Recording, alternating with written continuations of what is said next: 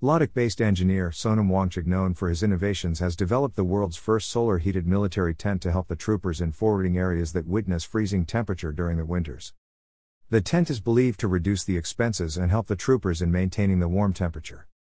Also read, No Country for Pakistan Women, Demand Docs to Travel Home. The tent also eliminates the chances of pollution, use of kerosene, and emission, while it will need only sunlight, water, and insulated layers to maintain the temperature.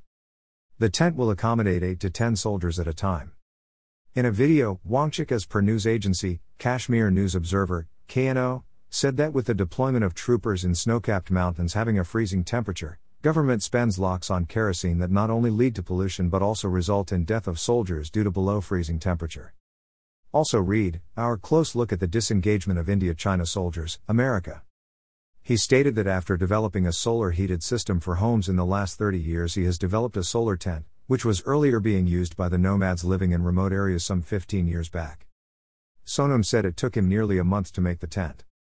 The tent contains a greenhouse and lets sunlight in towards the highly insulated sleeping chamber. Wind sheet waterproof has been used at the top, he said. It has two parts that include a sleeping chamber and the other is a solar lounge for rest. The sleeping chamber wall serves as a heat bank to be used for the night. He said that the temperature in the sleeping chamber is expected to be between ten to fifteen degrees Celsius.